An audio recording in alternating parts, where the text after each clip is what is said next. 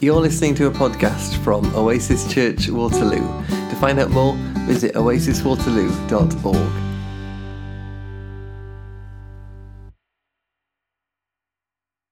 Simon said, we are um, going through this uh, atonement series this morning, looking at different theories of atonement. This is week four, um, and Steve's going to conclude it uh, next week by looking at what's called the Christus Victor theory. And I've got the good one today. I've got penal substitutionary atonement theory, which from now on, I think I'll probably call PSA. Otherwise, it'll be about three o'clock before I get to the end of this talk, and everyone will be desperate to go and get some lunch. So PSA, penal substitutionary atonement theory, not to be confused with PSA, public service announcement, or PSI, pounds per square inch, how much air you should put in your tyres, or PSY, the guy who's the K-pop guy who did uh, Gangnam Style. Um, PSA, penal substitutionary atonement theory. That is what we're talking about this morning. Um, before we get to all the proper theology, and I will warn you, there is a lot of proper theology. I've actually read some books this morning. It's not just going to be all stories about the Welsh rugby team, which you know some of you might be happy with. Um, before we get to all that proper theology, um, I'm going to tell you something about our farm. So lots of you will know that just behind that fancy hotel there, we run a community farm. So uh, Rebecca talked about the event event that we're going to have on there in the next couple of weeks. Uh, but through the week, Monday to Friday, what we normally do there is that we work with small groups of at risk teenagers. They're normally kids who are on the verge of exclusion from school. And we bring them to our farm, get them out of the classroom, because for some of these guys, being out of the classroom is already a great start. We do small group work with them. We use uh, therapeutic methods um, to work with these kids through. We do farming therapy, and also we do one to one uh, work with these kids because lots of the time what they need is the work around character development, behavior management, all that kind of stuff, more so than they need to just do more practice with their maths and English. And so uh, I was over there a while ago with um, one of our old farm managers, a guy called Tim, and uh, I was there for a meeting, and I got there a little bit earlier, and he was just finishing up a group session with some of these guys, and they were all there was about six or seven, like sixteen-year-old lads, you know, they're all about nine foot tall, and they were all in these overalls, having an absolutely fantastic time turning over the compost. And he said, Oh, these guys, he said, they came in and they were all like hoods up, you know, AirPods in, heads down, you know, all too cool for all of this. You know, they weren't going to engage in this farming thing whatsoever. And then an hour later, you know, they're mucking out the sheep and they're doing all this, absolutely loving it. And he said, We've got one more thing to do, come with me. And so Tim got these guys together and he got the, you know, the ringleader, the biggest one, who was the one who was like, I'm definitely not going to get involved in this, and had been slowly won around. And he said, Hey, that, um, in that soil over there, those the green thing that's sticking up, grab the green thing and pull it. So they all gather around, and he grabs the green thing and he pulls it, and a bunch of carrots come out. And you've never seen such a reaction to a bunch of carrots in your life. All six or seven of these lads, they all jumped back, went, whoa! Like they'd found gold. Um, because none of them had any idea that there was going to be a bunch of carrots under there. As far as they knew, carrots came from Morrisons and they was on a shelf. The idea that you could actually grow them in the ground in central London was totally alien to them. And I was thinking about that story this week. I was reminded of it when I started planning for this talk because it might seem like a strange thing to pop into your head when you're planning a talk on PSA, but the link is that one of the central ideas about PSA is this idea that Jesus died as an atoning sacrifice for our sins, which got me thinking about sacrifice, which got me thinking about crops, which got me thinking about this group of teenagers. I'll explain why. Where does this idea of Jesus being sacrificed for my sins come from? Well, we, to answer this, we have to go quite a long way back in human history because the roots of this go back thousands of years to the times when people didn't have much more idea about why and how crops grew than those teenage boys did. Back then, your food was whatever grew in the ground in front of you. And then over time, people started to realize that the weather had a massive impact on this. So people realized that you needed sun for these things to grow, but not too much sun, otherwise the earth would get parched and therefore it wouldn't grow properly. So people realized that what you needed was a bit of rain as well, but not too much rain, because if you had too much rain and not enough sun, then that wouldn't work either. So people realized that if your crops were going to grow and you were going to get enough food to eat, then you needed just about the, um, the right amount of rain and the right amount of sun. And what would happen then is that no one obviously had much of an understanding of meteorology in those days, and they thought that this was all controlled by the gods. So there would be a god of the sun and a god of the rain. So if it was raining too much and it was too wet, you would pray, and then you would sacrifice animals to the god of the sun. And if it was too sunny and there wasn't enough water, then you'd do the opposite thing. You would pray to the god of the rain, and you would sacrifice animals to the god of the rain. They thought that whether they ate or not was dependent on whether whether the gods were happy with them or not, which is why people started sacrificing animals to these gods. So, when we get into the period of history that's covered by the Bible at the beginning of the Old Testament, that is where people are in their understanding of God. So, in this context, suddenly Paul's reading starts to make a bit more sense, doesn't it? It makes a bit more sense when we read these stories, like in Leviticus chapter 7, which is right near the beginning of the Bible, where Moses is giving people laws on how sacrifice should be done to please God. But then we work our way through the Old Testament and further into the future, we get to verses like this. David's writing in the book of Psalms Sacrifice and offering, he's talking about God here. Sacrifice and offering, God does not desire. Burnt offering and sin offerings, you have not required. Hang on. God doesn't desire sacrifice. But I thought in Leviticus it said that he did. Or how about this, a bit further on? The prophet Hosea says, this is again, this is God speaking now. For I desire steadfast love and not sacrifice, the knowledge of God, not burnt offerings. I desire steadfast love, not sacrifice. What you've been taught about sacrificing animals, that's not what I want. So, what's going on here? I don't know about you, but I was told there were no contradictions in the Bible when I was growing up. And there are. What is happening here? Well, in all these verses, God is moving humanity on, I think. Moving people on to a better understanding of who God is and what God wants from them. I don't want you to sacrifice things. I desire steadfast love. I'm about love and life and not death. God is gently nudging humanity forward step by step, encouraging them to let go of this state of the art understanding of who they think God is into a better understanding of who God is and what God wants from them. And yet, despite all of this, some people will still see Jesus' death on the cross as God needing a sacrifice to appease God's anger. Why is that? Well, it's because of this theory, penal substitutionary atonement theory, PSA. It's the idea that God can't just forgive sin, God has to punish sin. And God can either punish sin by putting us forever in hell, or God can punish that sin in Jesus on the cross. So if you believe that God punish Jesus for you, then you can be saved and you can get God's forgiveness.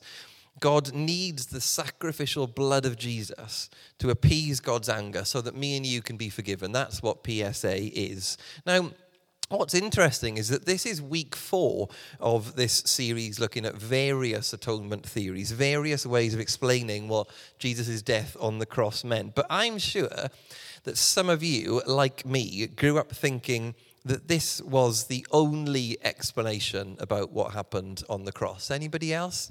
Anybody else thought this was the only way? That there was no other theory out there? I remember um, when I was younger, my church ran a Christian bookshop for a while, and my mother managed that Christian bookshop. And I remember being there with her one night when she was cashing out and reading through one of these tracts, like little small bits of paper that you would give to people to convince them to become Christians. Reading through one of those things, I don't know if anyone recognizes this, but it had four points on it. Number one, God created me. Number two, I am a sinner. Great thing for a seven year old child to read or whatever I was. Number three, Jesus came to die for me. And number four, I need to pray a prayer to thank Jesus for saving me. And if I do that, I'll be okay and I'll go to the good place and not to the bad place. Anybody else recognize that? Those four points? Um, or there was another one which had a picture on that looked a little bit like this. So on the one side, you've got earth, which is terrible and on fire, and everyone's trying to escape it. And then on the other side, you've got heaven, which is perfect. And then the cross is the bridge, so everyone can escape earth and go to heaven. I mean, there's, there's so much theologically wrong with this one. Apart from anything else, it's all about this escape plan that the only reason we're here is to get off earth and get into heaven. But this talk's already going to be long enough. We haven't got time to get on with uh, that tonight, uh, this morning. So, um, the first time I came across a different way of looking at this, the first time I realized realised that there were other explanations there was uh, in a church that I went to in South Wales. I've talked before about the fact that this church was pretty progressive in its theology before I even understood what progressive theology was. And I remember one Sunday morning somebody standing up where I'm doing it now and saying that they didn't believe that God died for their sins in the same way that I'd always been taught. And I remember my mind was blown by this. Having only heard this one story, for the first 20 odd years of my life, suddenly somebody is saying, I don't think God died for my sins. Hang on, did, did, he, did he just say what, what I thought he said? Can you really say that in a church?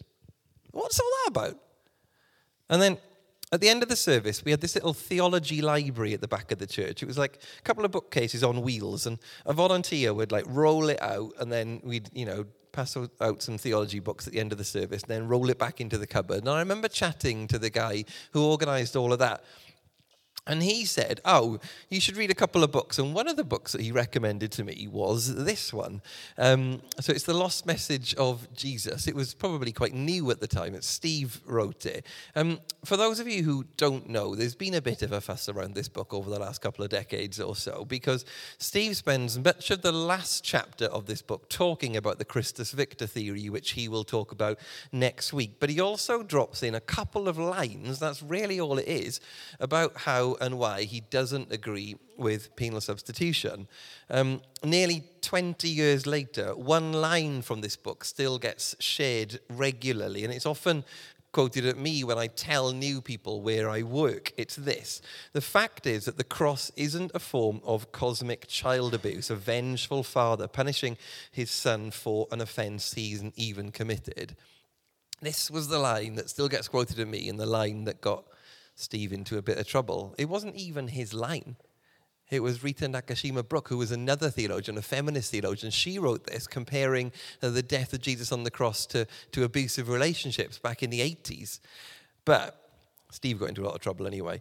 When I was reading this book in my little house in Swansea, I had no idea that 200 miles away in London, all of this stuff was going on. The Evangelical Alliance had a, a public debate on this topic in October 2004, and 700 people came to it. And then there was a three day long symposium at the London School of Theology the next year. 200 people came to that. This book, called Pierced for Our Transgressions, was written in response to Steve's book. It's 350 pages long, and it's just a load of um, more conservative theologians basically saying, I think Steve's wrong, and this is why. Next chapter. I also think Steve's wrong, and this is why. Next chapter. Carry on, basically, for the whole thing. Um, as an aside, this is a, a, photo that I took of my copy of Pierced for Our Transgressions. And if you look at the side, you'll see there's a little sticker there that says 225 on it. And if you look on the inside, you'll know that it's a library book. And then if you look in the top corner, you'll notice it's a library book from an Oasis library. Um, we used to run the Oasis College, which is where I did my uh, master's and where Rebecca did her undergrad degree in church community work and theology. Um, and as part of that, I always think on a Sunday, we always say that we encourage conversation here, don't we? We say we encourage debate. We're not just saying, this is my view, you've got to swallow it. We're saying, this is what I think. We should have a conversation about this. And I think It's probably quite a good way of summing up that we actually believe that, isn't it? The fact that these, this entire book, 350 pages, was written solely to discredit the founder of the organization. Then we bought a copy of it and stuck it in our library.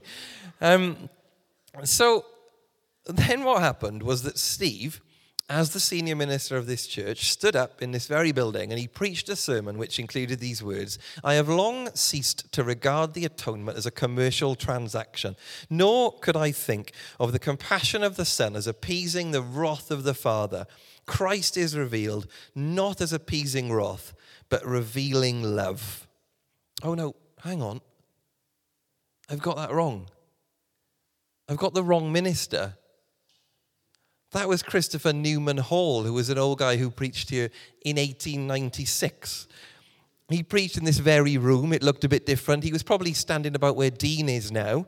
And that quote is from a sermon that he gave in May 1896. Christopher Newman Hall, 127 years ago, said that he didn't think of the death of Jesus as appeasing the wrath of the Father. He said, Christ is revealed not as appeasing wrath, but revealing love. I read you that quote because while what Steve wrote was controversial, it was nothing new. In fact, some of these other theories about what happened on the cross are way older than penal substitution. In fact, there's never been one agreed version of what happens on the cross. I think one way of looking at these theories is to answer a question like this one What's Oasis known for in Waterloo? Is it A, running schools? B, running a church? C, running a food bank? D, giving immigration advice, or E, offering counselling services? Now, if we asked five people in this community that question, they might give you five different answers. They could give any one of these answers and it would be the right answer because we do all of those things. And what they know Oasis for in this community will depend on their perspective. All those answers are correct, and each of them tells a little bit of the story about what Oasis does in Waterloo. Or it's like I could be standing with three other people on this path looking at this house. A structural surveyor might say, well, the roof, the chimney, the doors, they look fine. There's no obvious evidence of external damage. An architect might come and look at it and say, oh, yeah, look at the brickwork, look at the roof. This is a classic 1980s two story semi detached house. An estate agent might be standing next to me and might say, oh, three bedrooms, bathroom, a decent sized garden. I reckon I could sell this price pretty quickly. But I look at it and I say, I don't care about any of that because that's the house I grew up in when I was a child. Trying to work out what happened on the cross is a little bit like that. We're looking at the same thing, but we all see something slightly different in it. Now, penal substitution is one of those theories about what happened on the cross when Jesus died. In modern Western Christianity, it's the most popular theory, but in some other places, like Japan, for example, or in the Eastern Orthodox tradition, it isn't part of their understanding of Christianity at all. The thing is that not only is penal substitution a bit different to the other four atonement theories that we will talk about in this series, I would argue that it comes from a totally different place. It's like there was a fifth person standing on the street with us, and actually, what they were describing was a tree in the garden instead. Or if another person answered that question about Oasis and said, What I know them for is singing that song Wonderwall. So, why is it so different to all of those other atonement theories? Well, to understand this, we need to understand a bit about where it came from. This is Anselm, who was the Archbishop of Canterbury in the 12th century, until he fell out with the king about who the real pope was.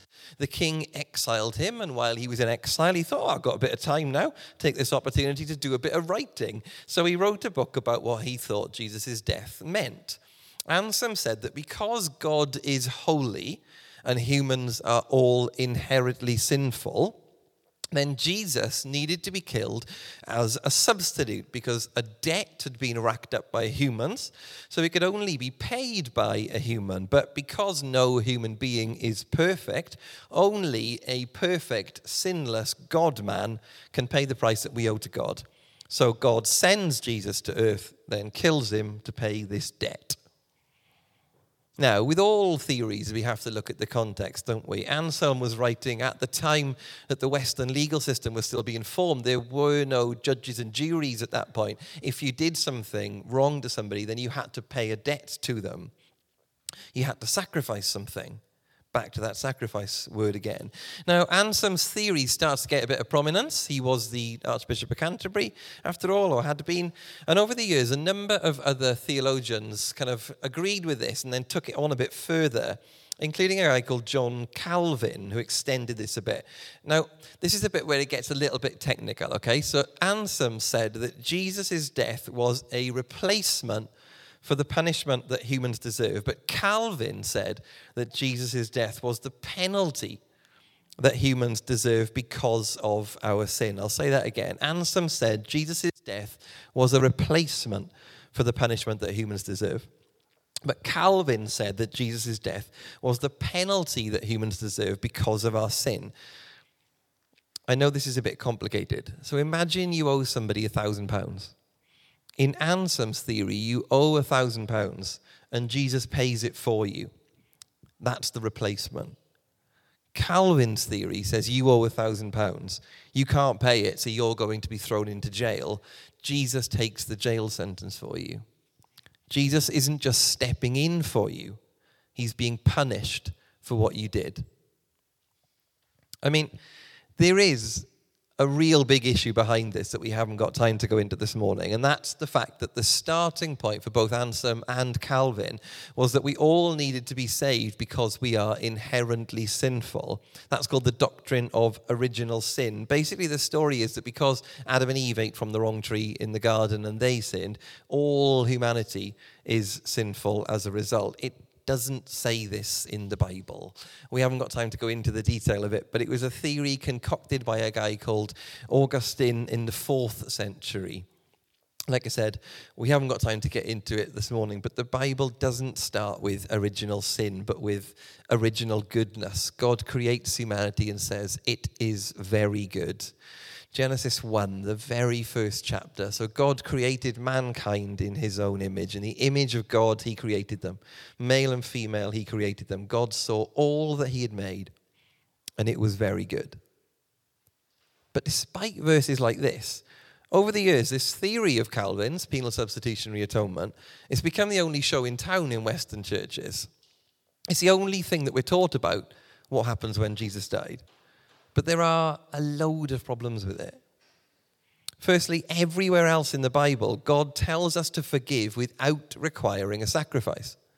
Ephesians 4 Get rid of all bitterness, rage, and anger. Be kind and compassionate, forgiving each other just as in Christ God forgave you. Or Matthew 6 For if you forgive other people when they sin against you, your heavenly Father will also forgive you. Or Luke 6, be merciful, just as your Father is merciful.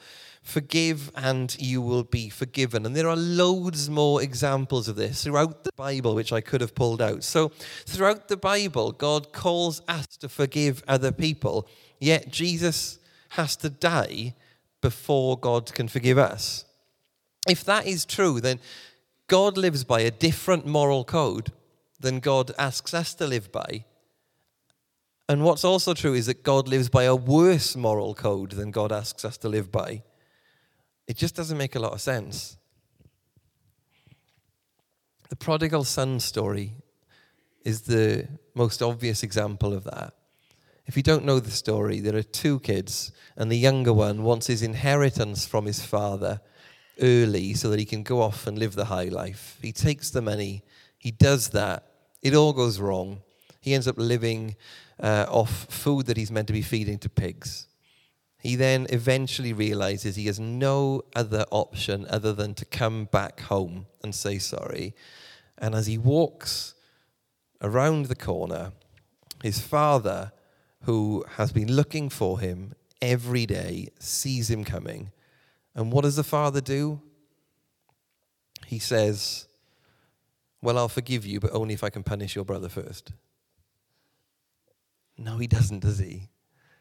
The father sees him coming around the corner and he runs and he runs towards him and he immediately forgives him without needing any retribution whatsoever.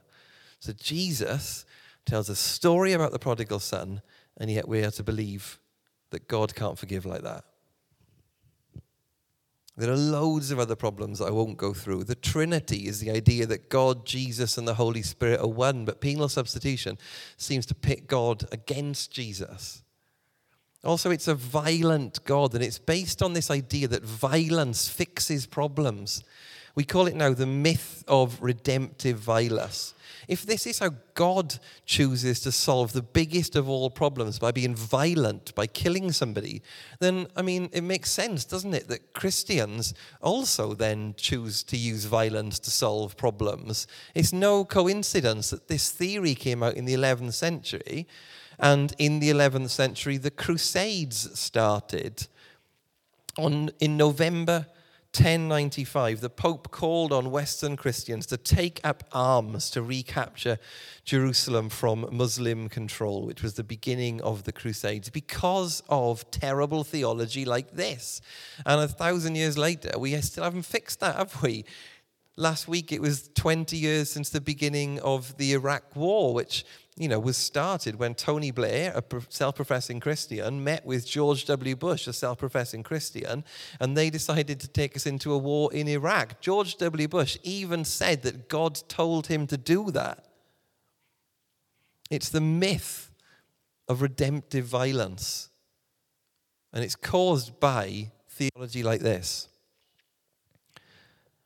One more problem with it, which I'm not going to touch on too much because Steve will probably say a lot about this next week in the Christus Victor theory, but this makes God's anger the reason for Jesus dying, not God's love.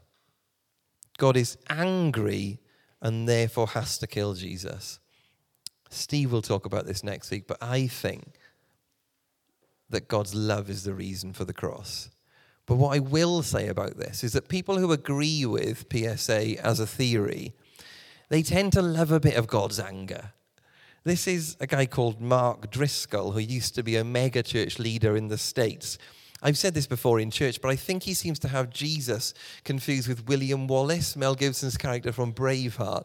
But when he was still a megachurch pastor and not yet, as he is now, a disgraced ex megachurch pastor, Mark Driscoll screamed this at his congregation during a sermon Some of you, God hates you.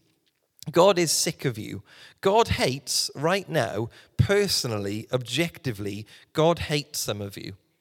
The Bible speaks of God not just hating sin, but sinners. You are the problem.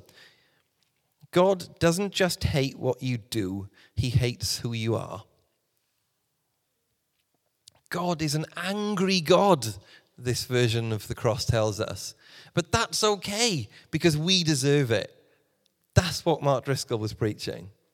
If you hear nothing else this morning, if all of the complicated theology passes you by, listen to this.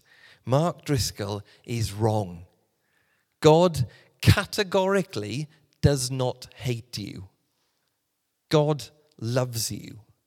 You are made, Genesis 1 says, in the image of God.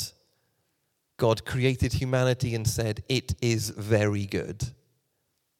Whatever you've done, wherever you've been, whatever your story is that's brought you here this morning, hear that.